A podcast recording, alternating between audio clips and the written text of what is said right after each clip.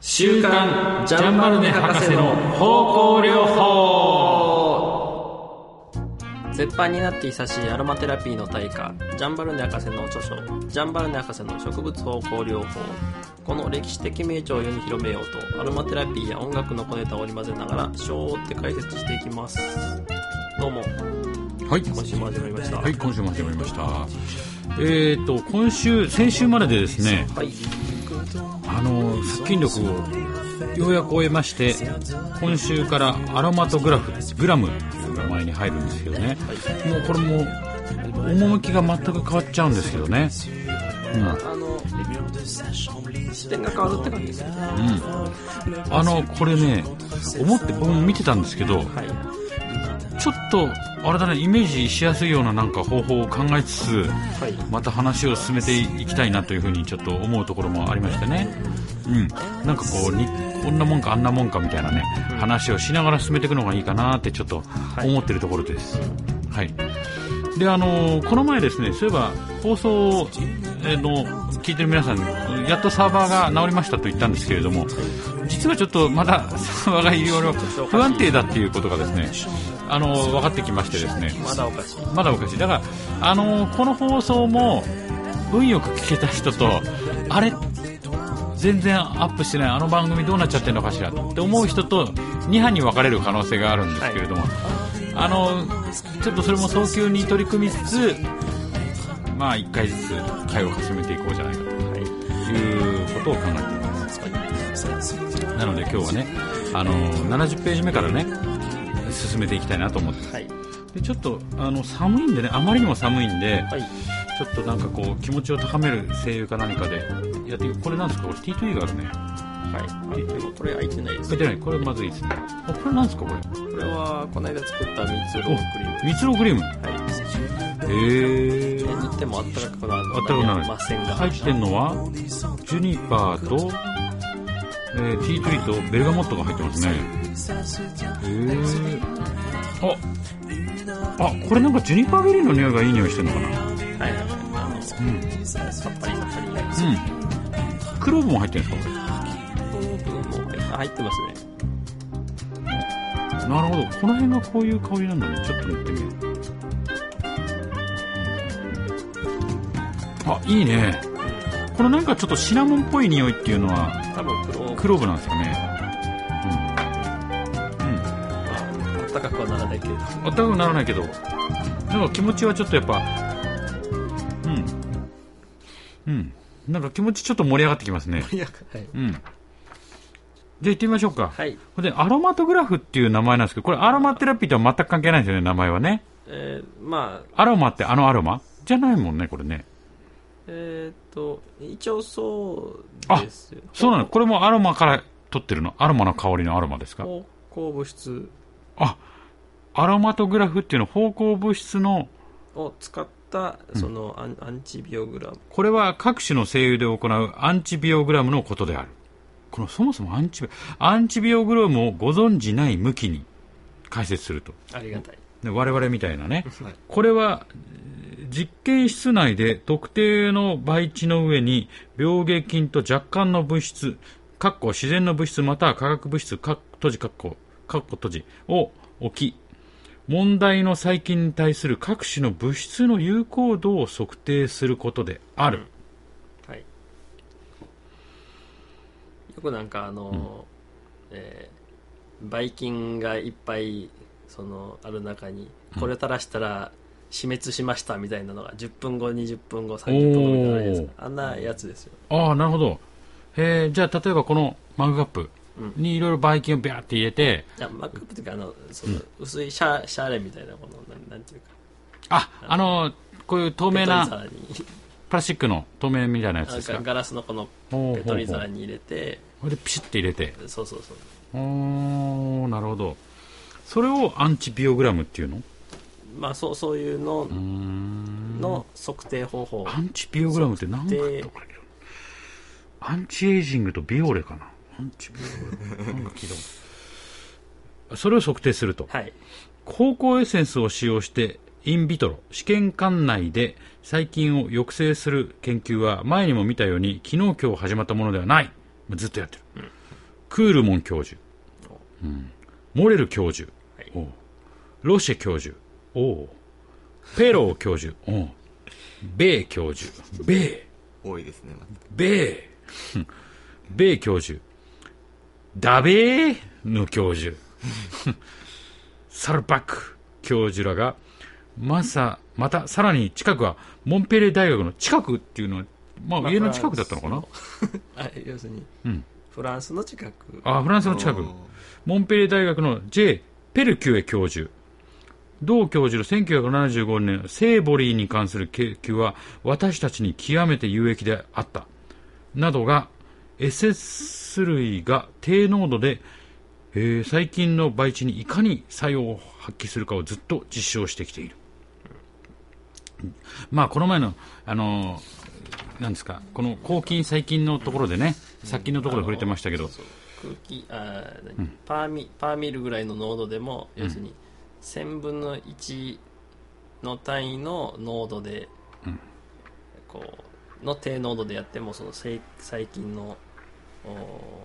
ー何でしたっけあのアパートの細菌が死滅したとおかーはいはい はいそういったのがあったじゃないですかはい、そういったのを、うん、あー実証してきてるよねというなるほどねあれは要するに現実世界に対してやってるわけですよその試験管内ではなくてなるほど、まあ、現実世界というか部屋とかねそうそうそう寝床とか寝たことがうん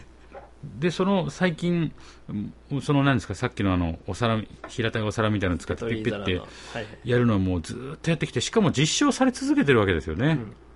うん10年ほど前からこれまでの諸研究を踏まえて私たちはディジョン大学の M 二郎 二郎二郎教授二郎二郎ってあの二郎あれじゃないですよ三郎二郎じゃない ですよ二郎教授ちゃんとカタカナで二郎ともにこの方式を日常的に実証して実施してきている私たちははじめこれにアンチビオアロマトグラムと名付けていたがそれ以来これらをアロマトグラムと、えー略称することにしたアロマトグラムまあ、こう、こう、こう、生物、うんこう、微生物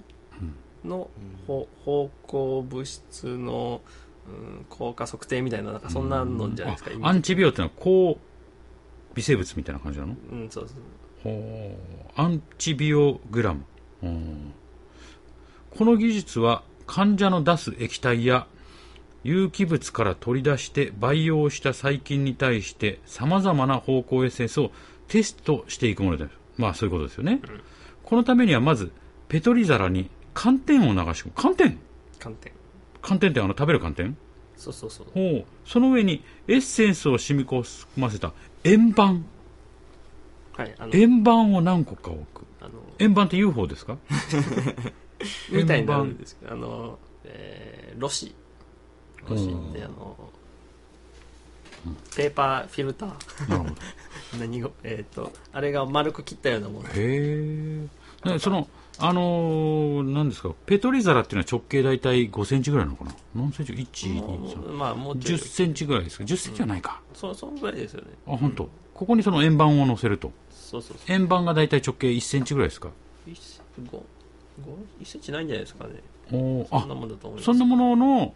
えーそこにエッセンスを染み込ませてペトンペトンと落とすと。寒天にそう。寒天をじゃあすごい、あれなのかな、汚い寒天にしておいて。うんそれにピッて入れてどうなるかとそううそうそうじゃうじゃーってうわこれは嫌だなこんなとこ顔つけたくないなっていうような観点にエッセンスをピッて垂らすわけですね、そうそうそうそうなるほどなついで普通のところに、えー細菌を移植する、普通のところ普通ってどこが普通なの普通のところあのついで普通のところあ円盤じゃないところ円盤のじゃないところああ普通 普通のところっていきなり言うの書き方も普通なんですね普通のところってどこ普通なんだろうじゃあ円盤は異常なところってところそうですそかうねそう24時間経つと細菌が培地で増殖しペトリ皿の中に広がるのに要するん24時間経つと、かっこ、細菌が培地で増殖し、ペトリ皿の中に広がるのに要する時間、ああ、24時間がね、ん研究対象の細菌に対する抑制作用を発揮しているエッセンスの効果を観察でき、それを数値で表すことができる。うんその抑止がなされている部分の直径に従って、あ、なんか、すごいいい匂いがしてきた。何それローズマリーです。あローズマリーなんか頭シャキッとしてるそれを数値で表すことができるその抑制が抑止がなされている部分の直径に従ってそのサイズをバツ印を0ないし3個書いて表現するのであるこうすればそのエッセンスに対する細菌の感受性の程度に応じてアンチビオグラムとして結果を表すことができるこれどういうことですか何をどうやるってこと読んでて何が行われてるのかさっぱりわからないんだけどあのコロニーができるじゃないですかあの スペースコロニーそうそうそうそうあのそうそうあのコロニーを破壊するみたいな話がちょっとあったじゃないですか、うんうんあれが要するにいくつできてるかもしくは抑制されてできてないかっていうそういうことですよあ寒天の上にそうそうそうそあ寒天の上に穴が開くってことかなうそういう細菌コロニが鑑定の上にできるわけですよ薄くこう、ーおー汚いのがそうそうそうう、んあよくほらカビってはいその黒い点々になるじゃあないですかはいはいはいはいあ,、あれですよあれがコロニーってことそうそうそうおーあれ食べたくないよねまあ食べないですよ。食べないね食べたくないからうんそれをえーその抑止がなされた部分の直径に従ってそのサイズをうんバツ、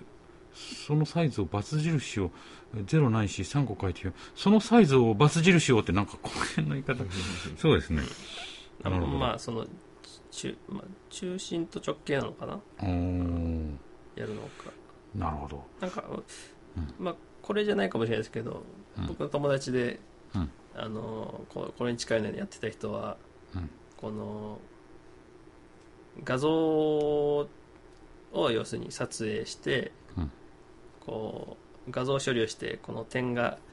ドットがいくつあるっていうのを数えてましたよほーあじゃあ似たようなもんなのかな そうそうそうこのテストが有効なものになるためにはこれが実験室での試験に求められる2つの大きな基準すなわちその信頼性が高いこととそれの厳密な再現が可能なこととの2大基準に合致する必要がある再再現性があってうんあるよねっていうことですよなるほどその信頼性に関しては私たちは同一の細菌についていくつものアロマトグラフを同時に行ってそれを確認した私たちは常に正確に同一の結果が得られたおーその再現の可能性についても同様に5日から6日のあー6日間の間隔を置いて同一の細菌を再摂取して研究を行ったその場合にも同一結果を認めることができたああそうですね再現性もあったとあの抵抗力があるかもしれないしってことですよね多分なるほど、その再現可能性を確認するもう一つの方法はその細菌を根絶するのに不十分な治療を行っ た後え治療ってことは人でやったってことこれまあ、要するにそのあの鼻水みたいなやつですよ要するにああじゃああのいわゆる風邪でも感知させないでち そうそうそうょっとぐじぐじさせて置いとくみたいなことだ よやねっ、て、うん、どうよみたいなえー不十分な治療をわざと行った後、わざととは書いてないですけど、同じ、えー患者の同一組織から採取した細菌について、アロマトグラフが反復できるかどうかである。この時も変化は全くないか、あっても部分的なものであった。うん。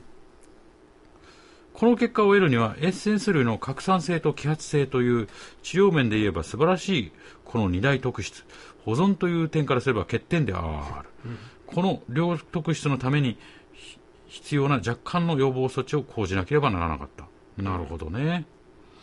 うん。確かにそうだよね。あの、